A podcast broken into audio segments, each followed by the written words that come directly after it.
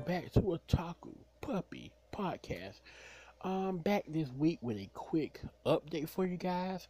Uh, I was going to originally do an OVA review this week of the Blood Lad OVA, um, but due to one, my work schedule ended up being a little more crazy than I expected. Um, and then also, I was watching the OVA, and where I was watching it, the OVA didn't finish. It cuts off like around the toward the end. It has like another maybe five or ten minutes left. So now I have to go and find it again and on somewhere else to finish watching the actual OVA.